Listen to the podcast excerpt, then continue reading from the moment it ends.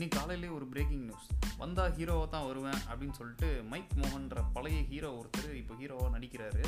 இவர் இந்த ஜென்ரேஷனுக்கு யாரும் தெரியறதுக்கு சான்ஸ் இல்லை. பழைய ஜென்ரேஷன் தேட்டருக்கு வரதுக்கு சான்ஸ் இல்லை. அப்புறம் அவர் ஏன் ஹீரோவாக நடித்து ப்ரொடியூசர் காசை வேஸ்ட் பண்ணுறாருன்னு தெரியல. என்னடா டைட்டிலில் ரஜினி வச்சுட்டு மைக் மோகனை பற்றி பேசுகிறோன்னு நினைக்கிறீங்களா? ஒரு காலத்தில் ரஜினிக்கு கமலுக்கெல்லாம் பயங்கரமாக டஃப் கொடுத்து நடிக்கிறது தான் மைக் மோகன். ஆனால் அதுக்கப்புறம் ஆள் அட்ரஸே இல்லாமல் போயிட்டாரு. ஆனால் ரஜினி இன்னைக்கு வரைக்கும் எல்லாருக்கும் டஃப் கொடுத்துட்டு தான் இருக்காரு. அவரோட ஸ்ட்ராட்டஜி பற்றி ஒரு சின்ன பாட்காஸ்ட் தான் இது. Let's get in the show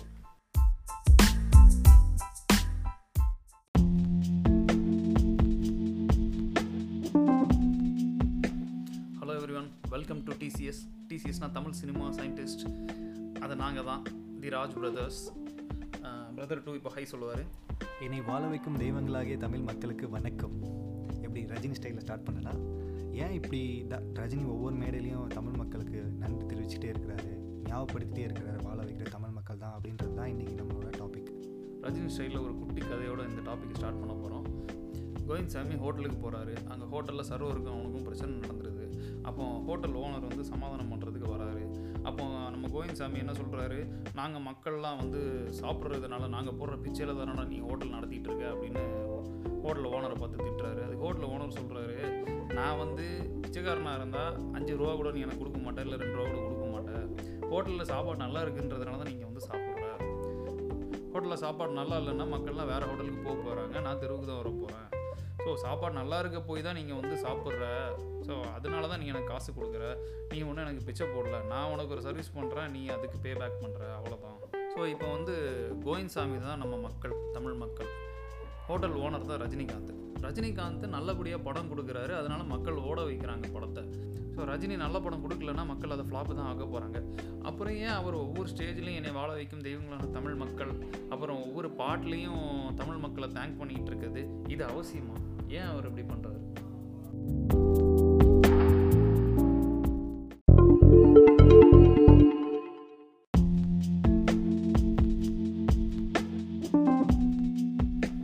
so தமிழ்நாட்டில் ரஜினிக்கு ப்ரைமரியான காம்படிட்டர்னு பார்த்தா அது கமல்ஹாசன் தான். கமல்ஹாசன் வந்து நேச்சுரலாகவே ஒரு நல்ல நடிகர்.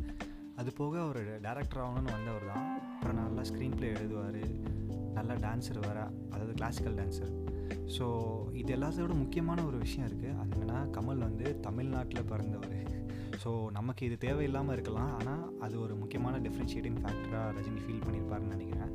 ஸோ ரஜினி வந்து அதனால் ரஜினியை வந்து வாழ வச்சு சூப்பர் ஸ்டாராகவே ஆக்குனதுனால ரஜினி வந்து மக்களுக்கு இன்னும் தேங்க்ஃபுல்லாக இருக்கிறாரு. அதுதான் அவர் ஒவ்வொரு படத்துலையும் ஒவ்வொரு பாட்டிலையும் ஒவ்வொரு மேடையிலையும் ரீட்ரேட் பண்ணிகிட்டே இருக்கிறாரு.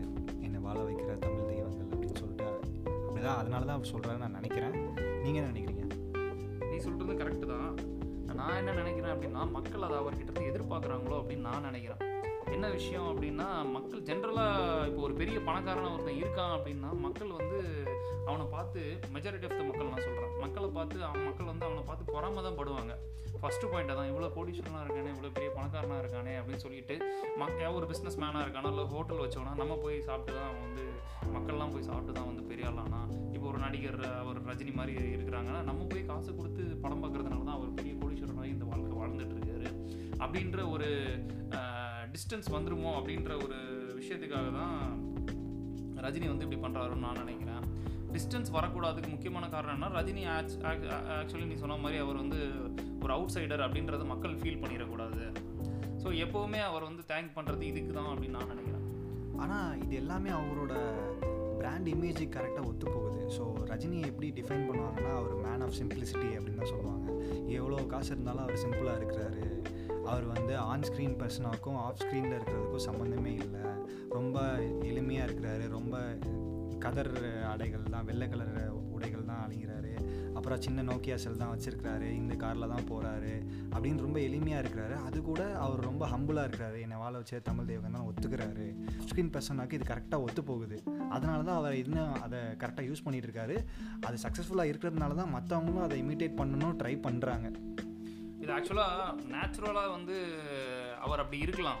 ஆனால் ஸ்ட்ராட்டஜின்னு இது ஒரு ஸ்ட்ராட்டஜியாக கூட நான் பார்க்குறேன் ஏன்னா காந்தியை வந்து அவருக்கு இல்லாத லக்ஸுரி கிடையாது அந்த காலத்தில். அவர் வந்து அவ்வளவு பணிப்பெண்கள் சர்வன்ஸ் நிறைய பேர் இருந்தாங்க.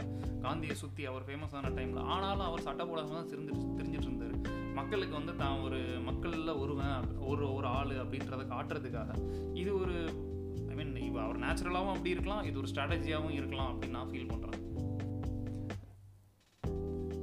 மக்கள் வந்து நான் கொஞ்சம் திருந்தணும்னு நான் எதிர்பார்க்குறேன். ஏன்னா அரசியல் தலைவர்களையும் சினிமா ஸ்டார்ஸையும் அவங்க உழைப்பிக்கிறாங்க. ஆக்சுவலாக அரசியல் தலைவர்னால் எப்படி இருக்கும்? மக்களில் ஒருவனாக இருக்கணும் அப்படின்னு மக்கள் எதிர்பார்க்குறாங்க.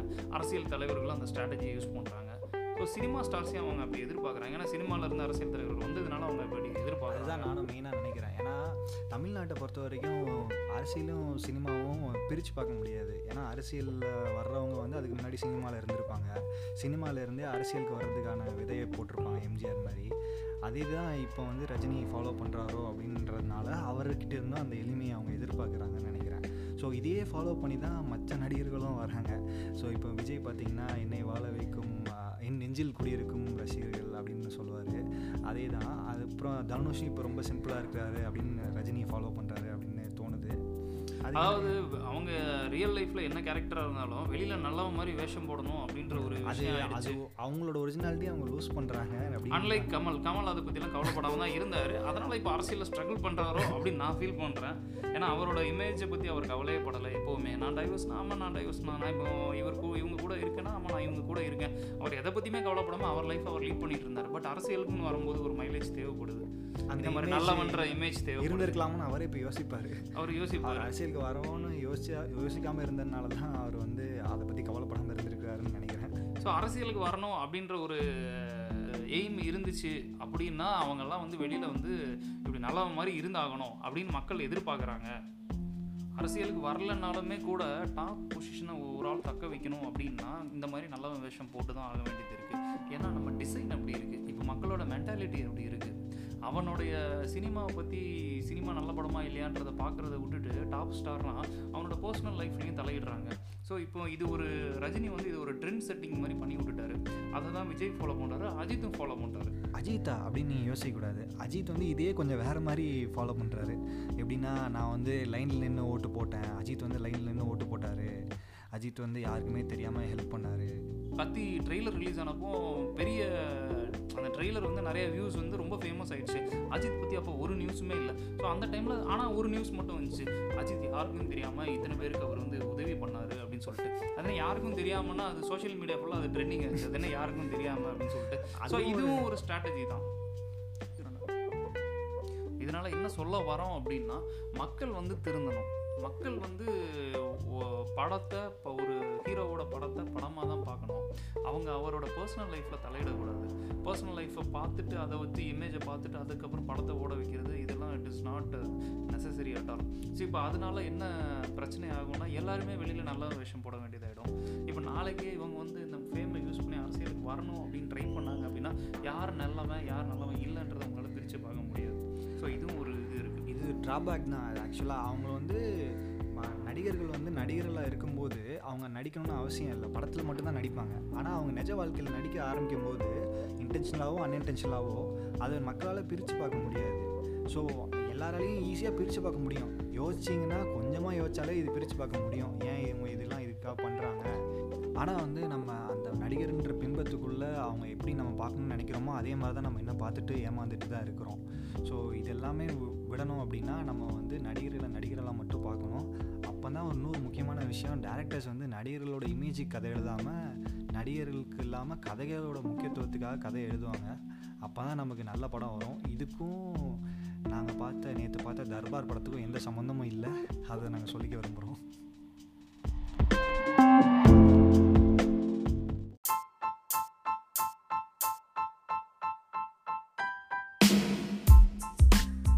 have come to the end of this episode and discussion. இந்த எபிசோடு உங்களுக்கு பிடிச்சிருந்துச்சுன்னா தயவுசெய்து லைக் பண்ணுங்கள் சப்ஸ்கிரைப் பண்ணுங்கள் எந்த சேனலில் பார்க்குறீங்களோ ஃபாலோ பண்ணுங்கள் அப்புறம் இதே மாதிரி எண்ணங்கள் இருக்கிற ஃப்ரெண்ட்ஸ்க்கு ஷேர் பண்ணிவிடுங்க அப்போ தான் எங்களுக்கு நிறைய வியூஸ் வரும். ஸோ இதே மாதிரி இன்னொரு இன்ட்ரெஸ்டிங்கான டாப்பிக்கில் உங்களை சந்திக்கிறோம். அடுத்த வீக்கான்னு சொல்ல முடியாது. ஆனால் இந்த வருஷம் கண்டிப்பாக நிறைய எபிசோட் பண்ணலான்னு இருக்கோம். ஸோ கூடிய விரைவில் உங்களை சந்திக்கிறோம். நன்றி வணக்கம்.